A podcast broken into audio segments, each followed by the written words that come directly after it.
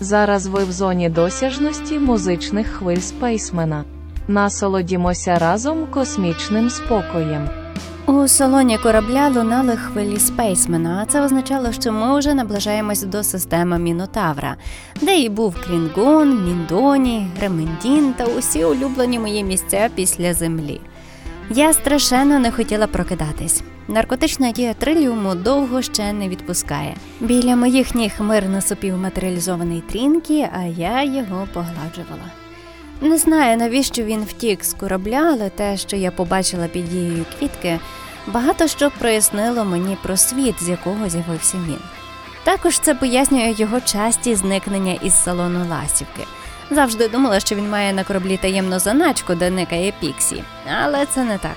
Також тепер зрозуміло, як він проникнув на корабель, коли ми покидали землю, і чому він вирішив втекти з нами. Ну, по-перше, він був далеко від порталу. Його занесло аж на інший континент. Я поняття не маю, яким чином і як він прожив стільки років на чужій планеті, проте думаю, він використав шанс повернутись додому. Хоча вдома він довго не побував.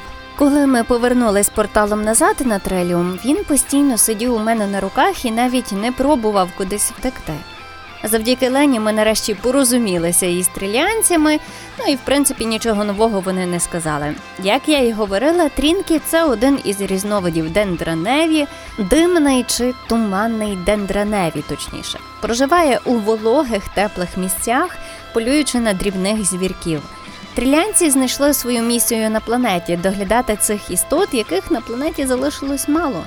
Вони почали шукати нові екосистеми для розплоду дендраневі, частина з яких опинилась і на землі. Не знаю, що керувало Трінкі перебратись на інший материк і залізти до нашого корабля, але зараз він цілком радісно та безпечно почуває себе на борту Брукси. Поки я його погладжую вушком.